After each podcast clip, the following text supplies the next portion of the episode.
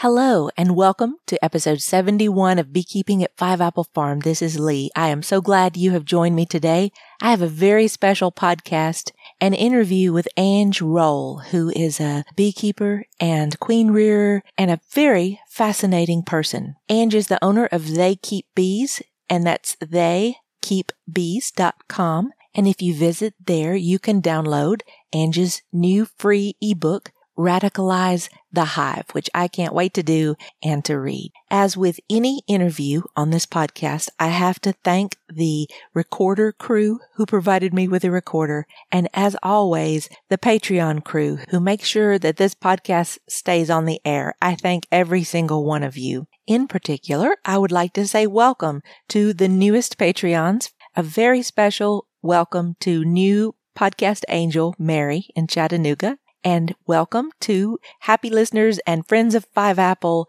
Muhundan, Melissa, Kim, and Denise. Welcome.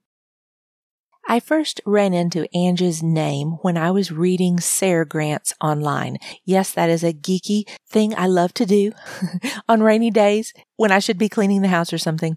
But I love to read the SARE grants regarding beekeeping to see what people are investigating and to see what people are trying to figure out. If you're not familiar with SARE, it's, I believe it's the Sustainable Agricultural Research Exchange, but it's S-A-R-E and they give some incredible grants. And if you go on the website, you can actually narrow it down to their beekeeping projects and read uh, what people are exploring. So I came across Ange's name in relationship to Sam Comfort because Ange and Sam are working on yet another grant that is fascinating. I'd become familiar with Sam, who is a very interesting beekeeper also, through his YouTubes, particularly the video treatment free but not stupid, which shows you the kind of uh, humor and no nonsense practicality that seems to characterize Sam's work. But Sam has been very prolific in teaching queen rearing and spinning off many proteges and apprentices and just very generous with his knowledge. And Ange is another example of someone who credits Sam with playing an important role in their beekeeping work. So here's the interview. I hope you enjoy it. Today I have on the line with me Ange Roll of They Keep Bees. Hello, Ange. Hello, Lee. How's it going? Welcome. Oh, it's going good. Welcome to Beekeeping at Five Apple Farm. I am delighted to talk to you. I haven't done an interview in a while, so I'm very excited about this. Awesome. I'm excited about it too. Yay. Well, listen, I just tell me about your beekeeping these mm-hmm. days. What are you doing these days? Cool. Um, yeah, so I run a little business called They Keep Bees. We are based in the Northeast and the southeast. So we our our home base is in Montague, Massachusetts, which is in the western part of Massachusetts, between hmm, the Connecticut River and the Berkshire Mountains. And uh, then we have a little satellite operation that we run in southern Florida, in Martin County, Florida. Um, and what we do is we raise queens. We raise a Varroa resistant stock of queen bees um, and we produce queens as well as nucs and both comb and liquid honey. That's what we you do. You cover it all. That's yeah. wonderful. Yeah. Wonderful. But I suspect your favorite thing is queens. My favorite thing is queens. I am so with you. I'm so yeah. with you. I know some of my listeners are like, oh, please, Lee, talk about anything but queens. But what is there besides queens? It's where the magic happens. Um, yeah. So our, you know, our sort of theory of beekeeping is to try to be as treatment minimal as possible. And in the Northeast, there are instances where we would have to use um, acid-based treatments. Mostly oxalic acid is what we use, um, but we're really trying to work with for a bee that can be resistant to Varroa um, and receive minimal treatment um, intervention. And what that means for us is that our bees have to be the brood cycle on our hives has to be broken um, at least one time per season in the Northeast and in the Southeast more times than that. And that breaking of the brood cycle allows our hives to reset um, and also helps them to build a resistance to varroa over time. So we do a lot of brood breaking, as we call it, for breaking the brood cycle, having a period in the hive where there's no eggs or young larvae or capped brood, um, and the hive is either raising a queen cell or they're raising a bee's choice queen from a swarm cell that they've chosen. Well, there, there's just so many, much in there. I don't know where to start. But what methods do you use to to break brood? To do brood breaks? Yeah, so so we do brood breaks in two different ways. Either we do grafting, which is when you take tiny larvae and you change it over from the brood nest into queen cups and have a cell raiser or a, a, a queenless hive with lots of young bees raise those cells. And those cells then get, they go from the cell raiser into finisher hives or mating nukes at 10 days. And those hives are responsible for taking care of those queens until they're, they've completed their mating flight. So in that case, we would have a 10 day like a 10 to 14 day brood cycle because it'd be from uh, brood break because it'd be from the time that the queen hatched out of the cell until she was completely mated and began laying eggs again. So that can be anywhere from 10 days to two weeks. And then the other thing that we do is when we have really incredible stock that we love, uh, we actually just dequeen, dequeen them and we let them raise their own queen. And we might split them into two or three or four if they're really strong hives. But the objective is then to give them a longer brood break of three and a half to four weeks, completely suspends any brood production in the hive for that whole time and then allows them to raise their own queen from their choice larva. Okay. So if a beginner came to you and said, I want to buy a queen from you and mm-hmm. I, I want to buy a mated queen, but I also want to give my hive a brood break, what would you tell them to do?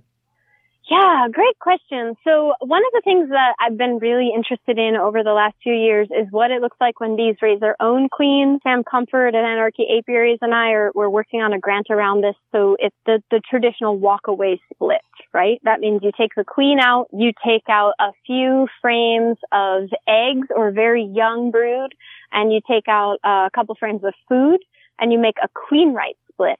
And then you take that and you put it in a new position and you let the whole rest of the hive, all of the foragers, all of the nectar and all of the pollen and all of the capped brood, you let them raise their own queen. So you just leave them alone for three and a half weeks. You don't check on them. You don't peek under the lid, nothing. And they will raise a high quality queen. And Sam and I both separately have been doing this practice to get longer brood breaks. And we've been curious about what happens when you do a longer brood break and do the bees raise a high quality queen? Um, because in in our anecdotal experience it seems to be true. So over the last few months we've been actually investigating those those walkaway splits with the idea that beginner beekeepers could um, have a strong recipe for a walkaway split. How much food to put in how much brood to put in what to put in there and when and know that they're going to get a high quality queen out of that. So I've really been focusing attention and energy on what are the ways as a very beginner beekeeper that I could give my hive a brood break so that I could reduce the mite pressure in my apiary and potentially reduce the need for treatment and at the same time be learning about the life cycle of the hive as well as of the queen bee. So I'm starting to sort of build my knowledge and understanding for when I do want to try to raise my own queens at a, at a larger scale, right? And the reason that I got into that is because I, I started as a backyard beekeeper and was experimenting with my own queen rearing and what it looks like to really like a queen and want to make a split off of her and do that well and slowly built that competency to being able to graft and doing that well and expanding my business and building a business based on that model. And so I really love this thought that like it, it can be simple to make your own queen. It doesn't have to be very labor intensive. You can literally take all of the capped brood, all of the, the older larvae, all of the food and leave that behind and make a very small queen right split where that's, that's very close to mimicking a swarm, right? Because you don't have any capped larvae. You have just very young larvae. You have a, a mated queen and maybe you have a few shakes of bees um, as well as the the nurse bees that are on the frames that you split, and you're just making this tiny little nuke out of that and putting it in a new location and letting your your queenless hive just be big and fat and raise the best possible queen that they can raise. See, that is the, that is the, I believe the recipe that I love because yeah. I want, I want the big fat hive that has a ton of foragers and a ton of resources. I want them raising my queens, not a few little pitiful frames of scared nurse bees right, raising, you know, right. a queen the way that people tell them. Right. Now, do right. you advise people to go back in to the uh, the hive and cull down those queen cells, or pull those queen cells to queen castles, or or do you just let them swarm? Yeah, so that's interesting. I've I've been the way that we've been doing the the walkaway splits is we've been building a recipe for them. So it's like three frames of capped brood with a lot of bees on them, a frame of pollen and nectar, and a frame of of full of nectar and then a couple of shakes of bees so that it looks like a big, nice nuke that you'd make up and, and, and sell to a customer. And we've been plugging those and bringing them to a new location and letting them raise their own queen.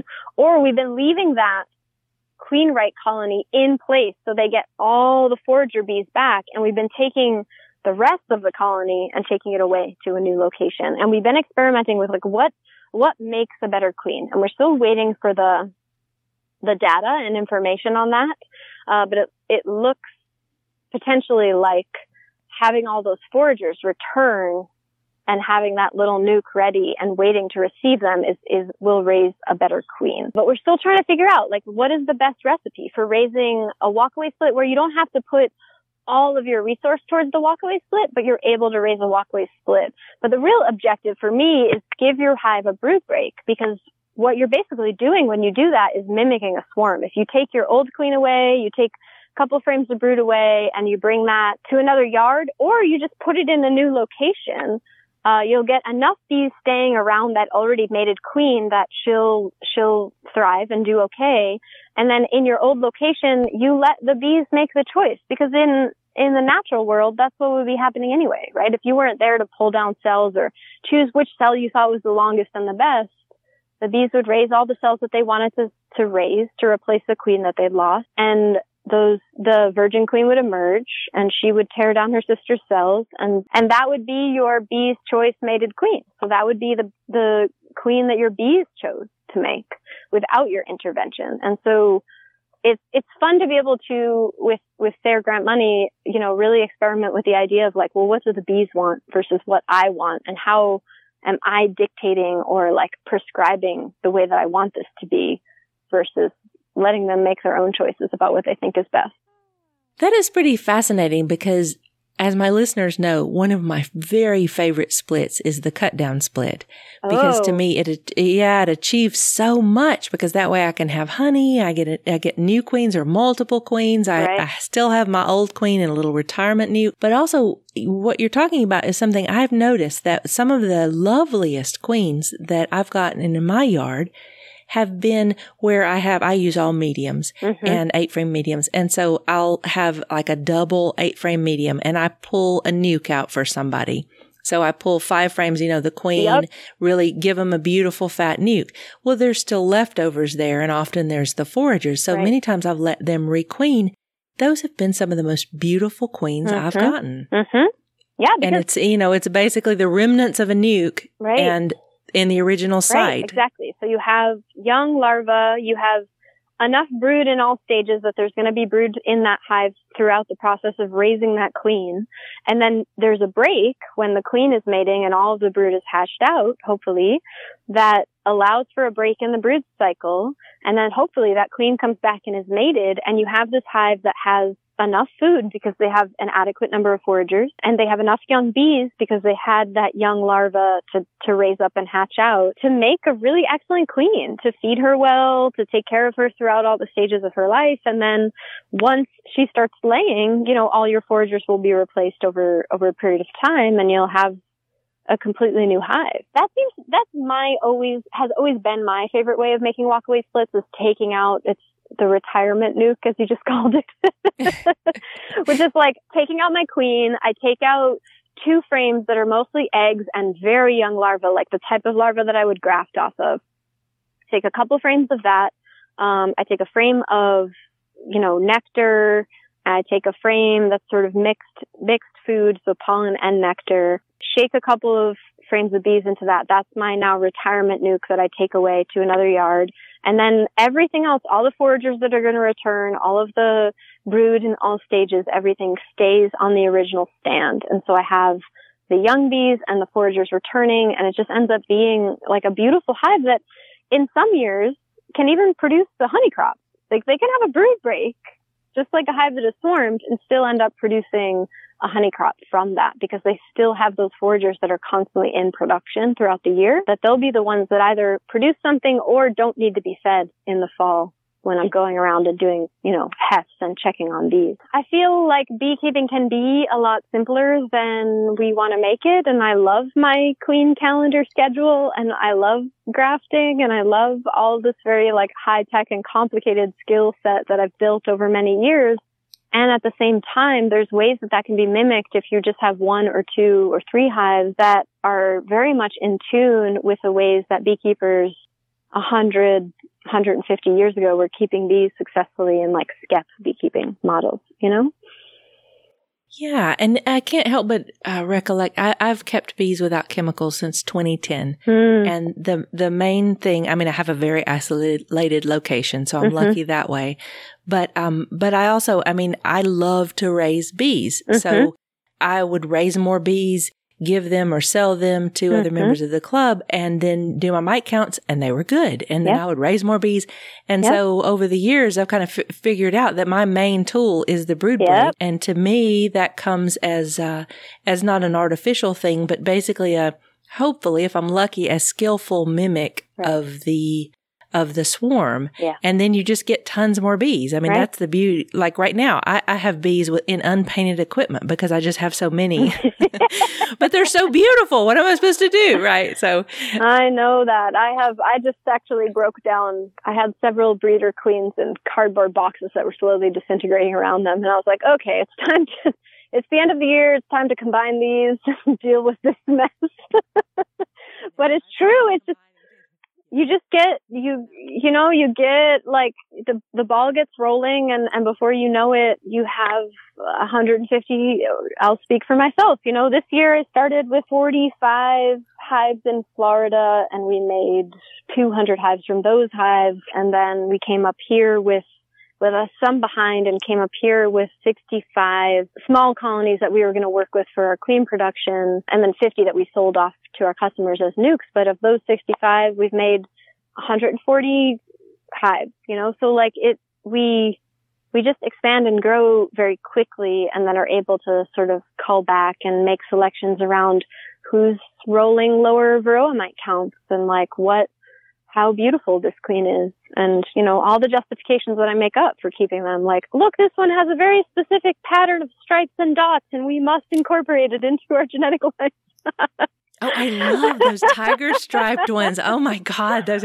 yes. And Michelle knows I love the jet black ones uh-huh. and the uh-huh. tiger striped mm-hmm. ones. And the, yes, it's yep. just, it, it, becomes a collector's habit. Yes. You know, yes, yes, yes. And I mean, it, for us, we love working with I think this is the same for you based on what I know. Like we love working with feral stock bees and bees that we catch in swarm traps and bees that we, that we see survive over several winters here in New England, which is no easy feat. And so we have these gorgeous bees that, that when you, when you do graft from them, you get 20 different daughter queens. They all look completely, completely different because you have these very wild lines of bees that you're working with and you're getting all these different genetic expressions over time. So it's, the, the biggest struggle I have in, in queen production is just choose, you know, making the decision about which bees to sell because I'm in love with like every single queen that comes out of the system. Tell me, so, you know, it's such a, it's such a difference because here we are talking about, you know, having too many bees and having too many, too many right. bees to fit in the boxes and which ones do you keep?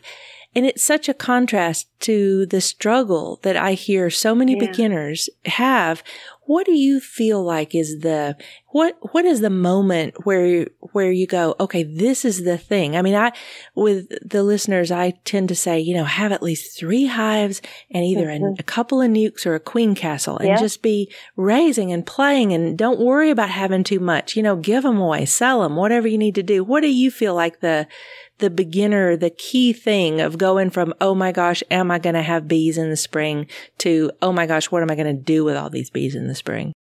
Yes. Oof, that's such a good question that I really appreciate. I, I very much mimic or imitate what you're saying. You know, I feel like the, the veil was lifted or the, the crystal ball was broken open when I understood like bee math. So that feels really important to me. Like when, when bees are going to be emerging, when, how long it takes to make a queen, how long it takes to mate a queen and what a hive needs to get through a whole season in my bioregion. So when I teach people about bees, I'm teaching them more about like what's happening in the place that you are in the spring, summer, and fall, and how do you prepare your bees and yourself to understand when the things are happening or when they're missing from the equation, right? So basically like, how do you, as a person who hasn't been plugged into this before, plug into the ecosystem where you are and understand what nectar flows are happening, and how that's impacting this thing that you're interested in, which is the honeybee.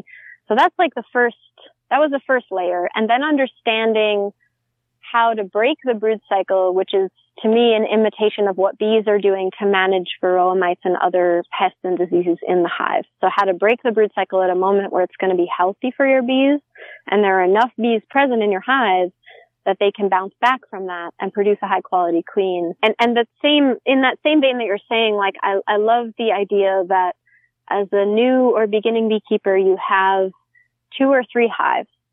And, you know, maybe you have your two hives that are your, let's call them your production hives, your honey making hives, your, your hives that are, you know, two deep, large, plus whatever you want to put on top of them. And then you always have like a backup five frame nuke and maybe even like a backup three frame nuke.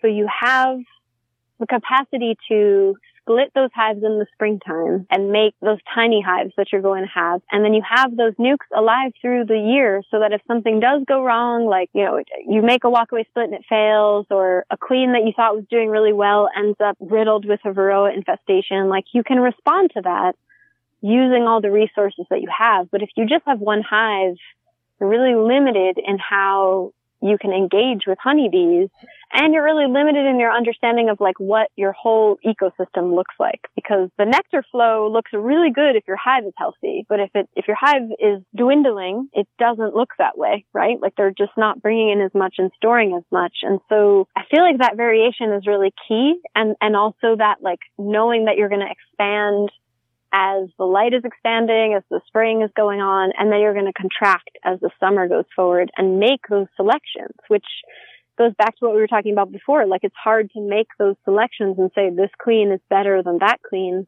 And so I'm going to cull this one and keep that one.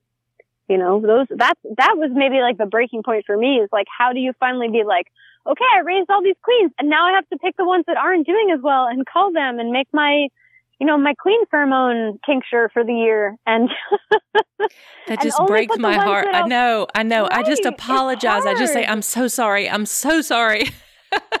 but yes, you do. You have to when you when you have you know twenty. You're like you know I have to pick the best five of you, and um, and like which is what are the queens that have the most varroa resistance that are chewing down like uncapping and recapping cells every year, and like have the most nurse bees with them, like those are your bees that have the best chance of putting them through winter. And I think that's, for me, winter here is really hard. And it took me a long time to understand that as a human that moved here from a different place and as a beekeeper. And so it's a disservice to, to not do that work in the fall and try to put more bees through the winter. If that makes sense, you know, like, like let's put six weak colonies through the winter instead of three strong colonies. Like yeah. that doesn't, it doesn't make any sense because then they're all going to die.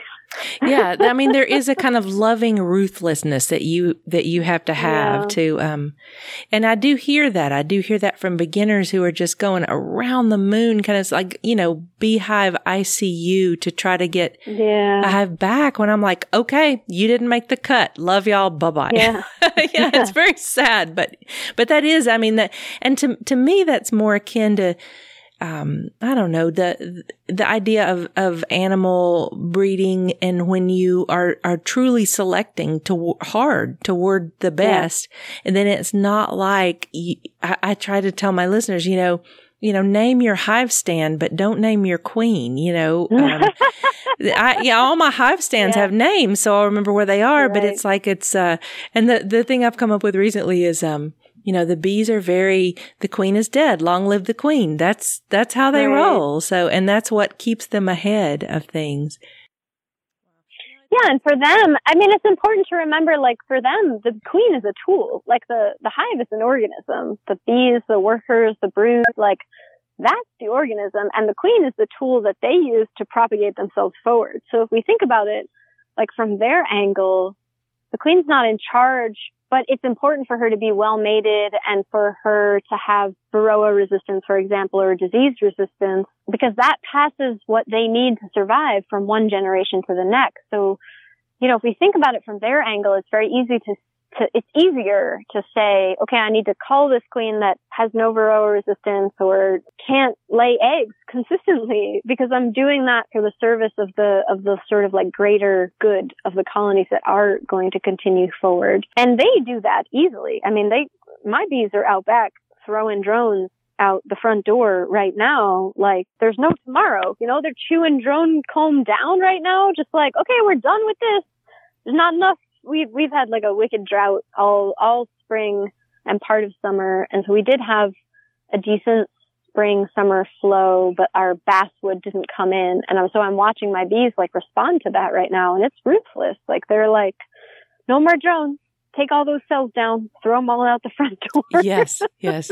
I mean, they are all yes, they are all about you it. Know? It is, really is adjusting yeah. to their their plan of care on what yep, how they yep. want to do things. Yep. Yep. They know they know what they want and they know what they need. You know, and we'll we'll get a good fall nectar crop here in like a, a fall flow, and that'll put them through the winter. But last winter when we had we had a an incredible nectar flow up here that just like flowed from the dandelion all the way through the basswood. So there was nectar that whole time and it took them so long to put up the honey because there was so much of it that it flowed into the fall flow. And so bees were just like making wax and raising drones through almost October 1st last year. And wow. this year you see the difference where they're like, not enough nectar? Get out. Time exactly. to go. yep, yep. Not enough bees in the hive. Time to abscond. You know, like they're, they're making those decisions right now. And that's sort of where I try to coach, you know, beginning beekeepers who work with me and, and people that I'm talking to is like, you have to make the decisions in line with what the hive needs. And so if you're thinking about this as like a socialist democracy, you know, like they're making decisions based on what they all need. And if you can't do that, then you're not really in line with what they need. You're just trying to like propagate something to make yourself feel better, which is not mm, in the long run, like going to get you to a place where you have bees that can survive and thrive where you are. So it's like, hard decisions for better decisions down the road maybe i'm not yeah. sure well you know and it sounds i mean it sounds to me like in your in your work you are very involved with the bees it's it sounds like very much like a dance that you're involved uh, with the yeah. bees how do you how do you talk to folks who they're getting into beekeeping but they really have ideas about i'm just gonna i, I just want to let nature take its course i want to put these hives mm. out there mm. i don't want to be very involved um, how, how do you how do you respond to that? Yeah, that's a great question. I feel I feel like being sort of treatment minimal and and and treatment free for many years in my practice. I have learned the hard way what the honeybee's life cycle is. And so what I try to do with folks who are like, I want to be as uninvasive as possible is like, okay, so how do we set your hive up so that it would be a small hive that swarmed frequently and you're just going to let the swarms go and hope that your bees raise a new queen. And if they don't, then you've, you've lost your bees. But, but I kind of want to, I, I want to be able to teach folks that there's a life cycle of this organism and you can choose to move and shift and try to manage or manipulate that life cycle or you can choose to sort of like set it and forget it. But if you set it and forget it, we don't, you don't have bees that you're buying as a package or as a nuke from a large scale producer that can be set and forgotten. It's like if you were going to get chickens and set it and forget it. Like that's a domesticated animal that's been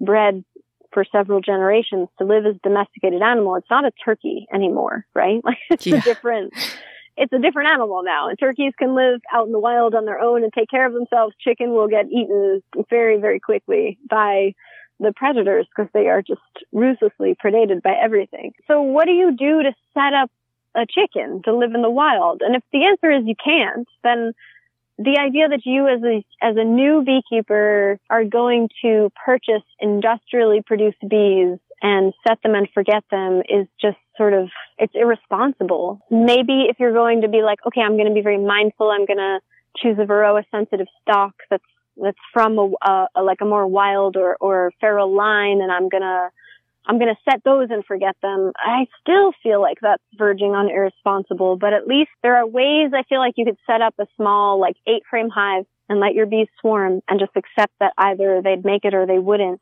That would feel more responsible than if you were going to let them build up into a giant hive that was, you know, two 10 frame deeps tall and, and had honey supers on it and you're just going to let them throw swarms. Like, what are you sending out into the wild environment? I mean, we know that bees transmit disease with bumble, like honeybees transmit disease with bumblebees and other native pollinators. So what, what disease or viral load are you sending into the wild environment when you're making that kind of decision about bringing in uh, a, essentially a domesticated animal and, and introducing them to the wild and letting it go? You know, it feels almost as irresponsible as folks who've who've unintentionally propagated uh in quote unquote invasive species. Like oh we're just going to bring this knotweed over here and use it as a fence.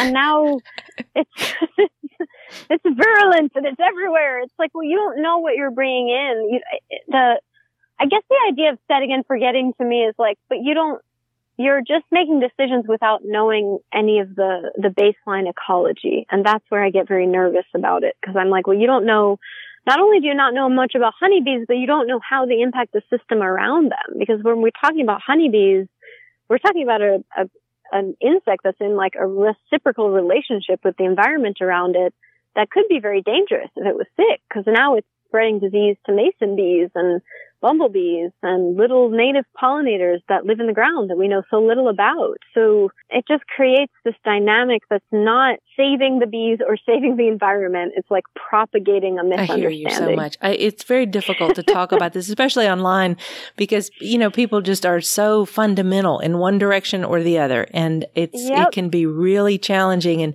they are bees to me are are such a mix of wild and semi-domesticated. I mean, there's such a, and I, yep. I like my role of interacting with them. I mean, I've, I've yeah. gotten to see how I can have a, a creative and helpful role in their in their life cycle. And that's not to say they need me because hopefully no. they're I mean I just pray they're uh, somewhere out there making yeah.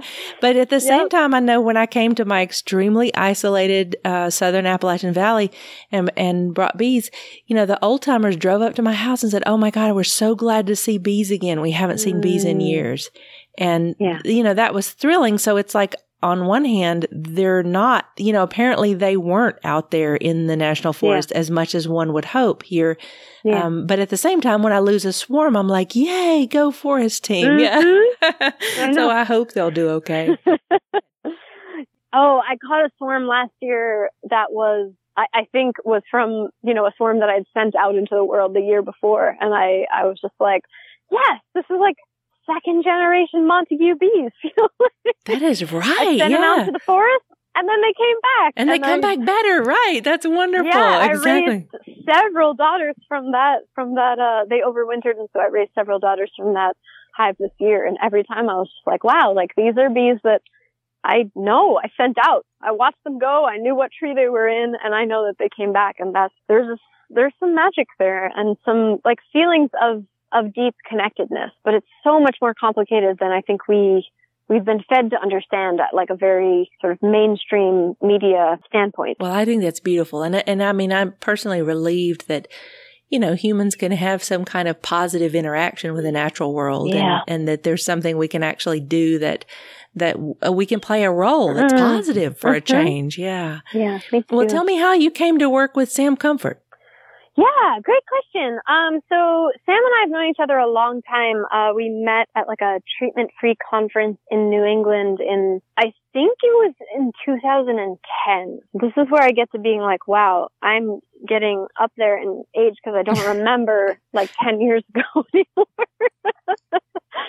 uh, we met at this conference out in Leominster that was put on by this couple at the time, Dean and Ramona, and it was all these treatment-free beekeepers and then Mike Palmer, um, which I remember thinking was such a funny anomaly. But um, we had this, you know, lectures, it was hands-on learning, and I think this was the first time that I saw anybody graft, see the process of going from, you know, grafting larva to watching it go from 24 to 48 hours and checking it and then transitioning it from starter colonies to finisher colonies. So this was early in my like beekeeping experience, but just when I was starting to get curious about all these complexities, let's say. And I met Sam at that and I think you know, a couple, a year or two later, I bought some bees from him. And then in 2015, I got a grant in Massachusetts to, to basically imitate what Erin MacGregor Forbes was doing. So she was taking, she did the SARE research where she, you know, raised southern bees and pulled their queens and introduced northern queens and was tracking their varroa resistance and their overwintering capacity. And so I basically built the beginnings of my operation where I'm going to, I'm going to do this. I'm going to raise southern packages, introduce northern queens from two different genetic lines. And then I'm going to track those queens and make them into my uh, breeding stock. And so that's, I like to write down things and then do them. So that's what I did. And I got queens at that time from Sam as well as from Bob Brachmann, um, in New York, who's a Russian queen breeder. And those bees became my stock. And I think just from that, I had this sort of tangential connection where I would keep Sam updated on how the bees were doing and, um, go out there and visit every once in a while because Hudson Valley, where Sam does his northern work, is only about two hours from where I am in Western Mass. So it's kind of just over a mountain ridge. Yeah, so we've we've kept in touch over the years. We've been bee buds, and then we have a both have a tie to South Florida as well. So I I would go down and see family down there and visit his operation in South Florida. And, and then a couple of years ago, I, I sort of got serious about queen rearing and went and did a 10 day immersion with, um, Kirk Webster and when I came back from that, I called Sam up and I was like, I really want to do this. And like I'm really into it and tell me what else I need to know or think about or you know like what the alternatives to what I just saw were. And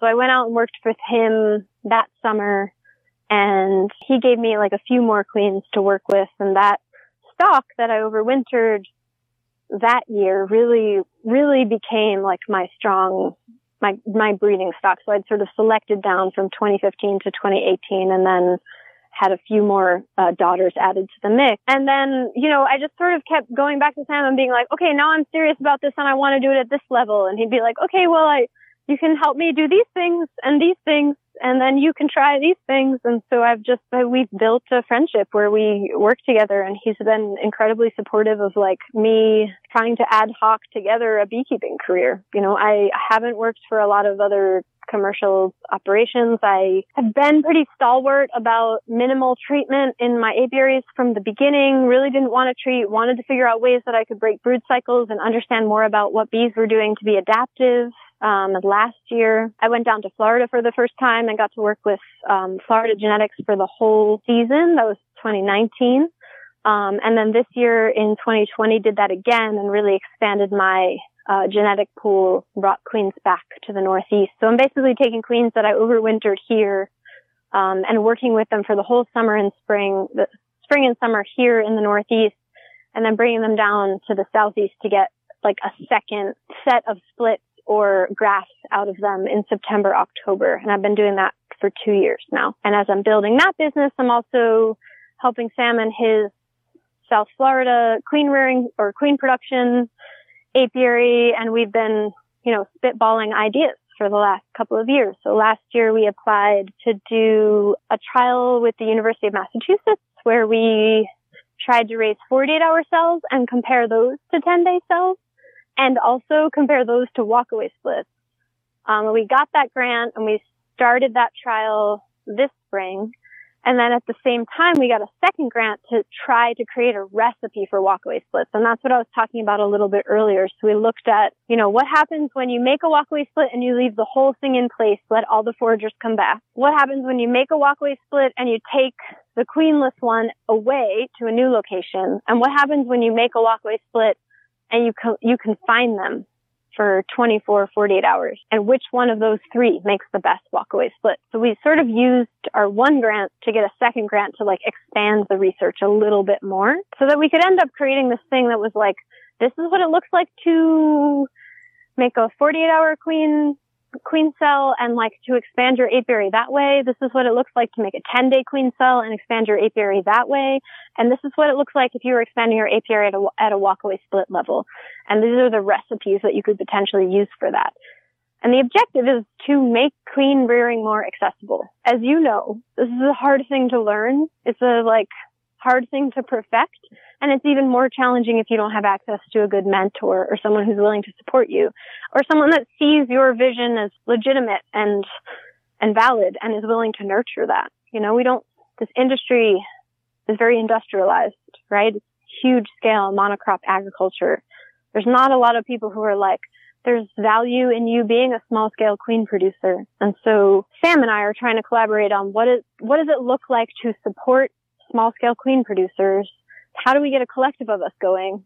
How do we make it so we're like trading genetics and getting supported by folks who've been breeding queens for several years? And what does it look like to to have some kind of eventually over time some kind of rigorous selection process for varroa resistance that people are sharing and there's a peer support network. So I mean Sam and I are both fairly radical in our political perspective and our perspective on humanity. And so I think we come together on bees and we come together on that a lot. And we're just both thinking about what does it look like to radicalize this? What does it look like to make this more accessible? What does it look like to make this like a peer process instead of like a hierarchy of knowledge and competition you know like oh to be to be a fly on the wall beside and one of y'all's fireside sits i would love i don't it. think either of us breathes the whole time because my partner yes. comes to them and it's just like wow, it's just like ambition soup over here.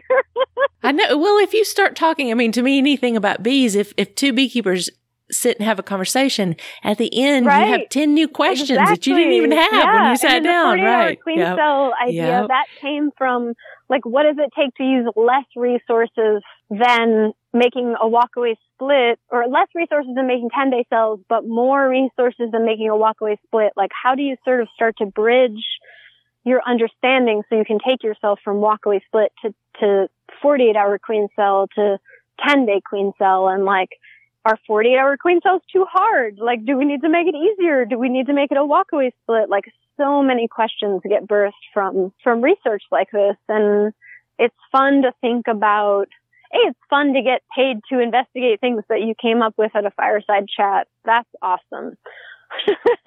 I'll say I cannot think of a better thing. To, it's like somebody's going to give me money to go out and and on, I like to say on my yeah, farm to wander exactly. and wonder. You know, wander I mean, and wonder. And yeah. You know, honoring that there's an incredible amount of work that's gone into writing the grants and executing the field work. Like it's ten times more work than I thought it was going to be, and we're basically getting to investigate these questions that we have about doing a thing that we're both really passionate about. Like I'm passionate about being a small scale queen producer. I'm passionate about working in small scale agriculture. I'm passionate about getting skills into people's hands as we're thinking about what food sovereignty and food justice and food equity look like as we are basically stumbling towards like a new paradigm, right?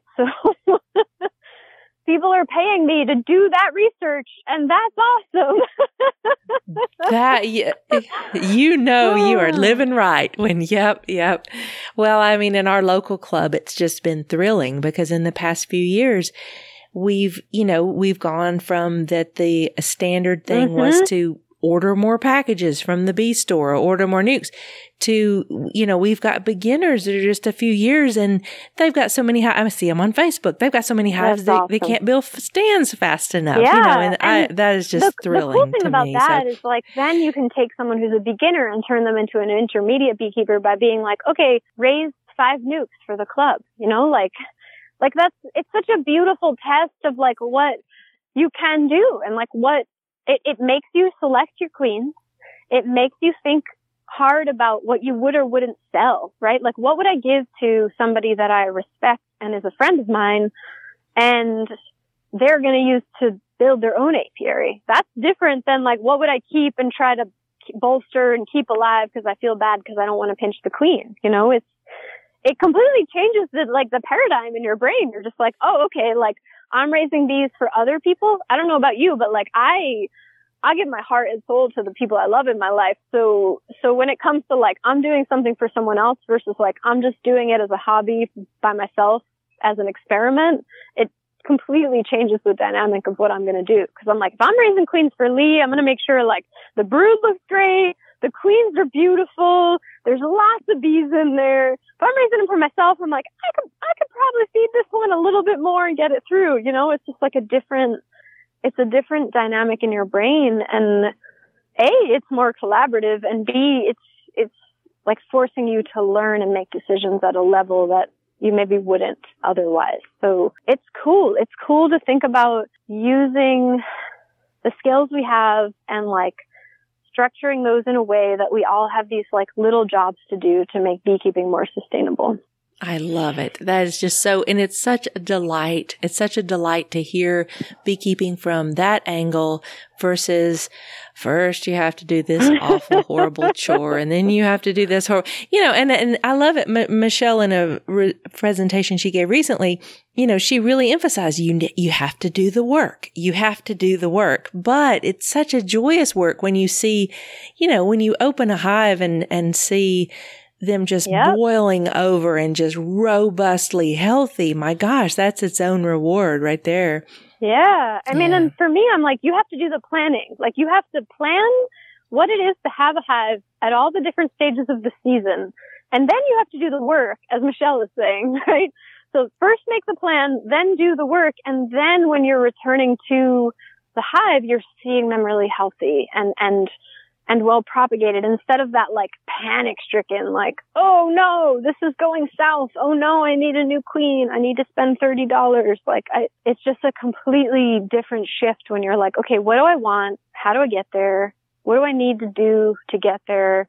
Calendar that out so that I can actually make it happen. It shifts it. And then you're just, then you're just one step from, oh my God, what do I do with all these bees? Yeah. And then you're yeah. like, oh wow, I sure do have a lot of bees. and worse, your spouse is going, that's a lot of bees. There seem to be yeah. bees bleeding over into the backyard. Yep. I found the uh, spacing out the yards and not being real specific about where all the yards are is working for me at home. so. Oh, yeah. It's like I'm going to an out yard and I just don't specify which one. So, right. Well, it is such a joy to talk to you. And so Thank for the listeners who would like to find out, and I understand you've released a book recently. Is that correct? Oh, yes. We didn't even touch, touch on that. Uh, yeah. So right amidst the, the COVID pandemic, I put out this little book. It's free. It's called Radicalize the Hive um, and that is sort of my manifesto on where the honeybee industry is right now and what needs to change it, which if you're listening to this podcast is basically just that. Um, small scale apiculture in a collaborative model. And so with that in mind, I, I interviewed several beekeepers in the U.S. who, who have this, you know, who operate from this paradigm of like, what does it look like to have bees and collaborate around bees? And that includes everyone from, you know, queen breeders like Mike Palmer and Kirk Webster and Melanie Kirby to like small scale, uh, community beekeepers, um, like, uh, oof, ABC up in Kelowna and, um, uh, oh, gracious. And like Island Bee Co., which is a New York City, uh, small like community apiary. So like really looking at all the different ways that cooperative beekeeping can exist, collaborative beekeeping can exist in the U.S. Um, and telling those stories, and then a just basically an info dump of every resource that I use as a beekeeper for planning and calendaring and knowing what to do when. Um, and all of that book, Radicalize the Hive, I released as an ebook, so you can download it um, if you enter your email on my website, which is theykeepbees.com, uh, and you can also get it from this platform called um, Open Books, because I wrote the whole book for a university that I partner with, the University of Massachusetts. Um, yeah, so I released this massive book and hopefully I'm going to sort of cull it down and make it into a print book over the next couple of years. I've been talking to some publishers about that this year, so we'll see what happens. That is exciting. And then also, when will the results, uh, when will you and Sam be publicizing the results of your study? Great. So the Northeast SARE grants that we are doing right now about 48 hour queen cells and walkaway splits, um, we will be culminating the season's research in October. So we're going to have some statisticians look at it and give us some feedback and hope to have results and feedback um, by January 2021. Uh, and then we'll have follow-up results about like winter survivability for all three of the methods um, in March or April 2021. I can't wait. I'm so I've already put my you know sil- silent bets on my favorite horses. So yeah. yeah, and we're we're you know we're hoping to roll that into other SARE work over the next couple of years, but that's sort of TBD at the moment. Um, but yeah, it's been it's been awesome to do that work, and then uh, social media wise on Facebook and Instagram, I'm at They Keep Bees. Um, so if you want to follow along with what we do in the Northeast or the Southeast, that's the place to find us. I can't wait. I am going to be following along and thank you so much for coming on the podcast. I, it was, it has been a total delight to talk with you. Yeah, same here. Thanks for asking me.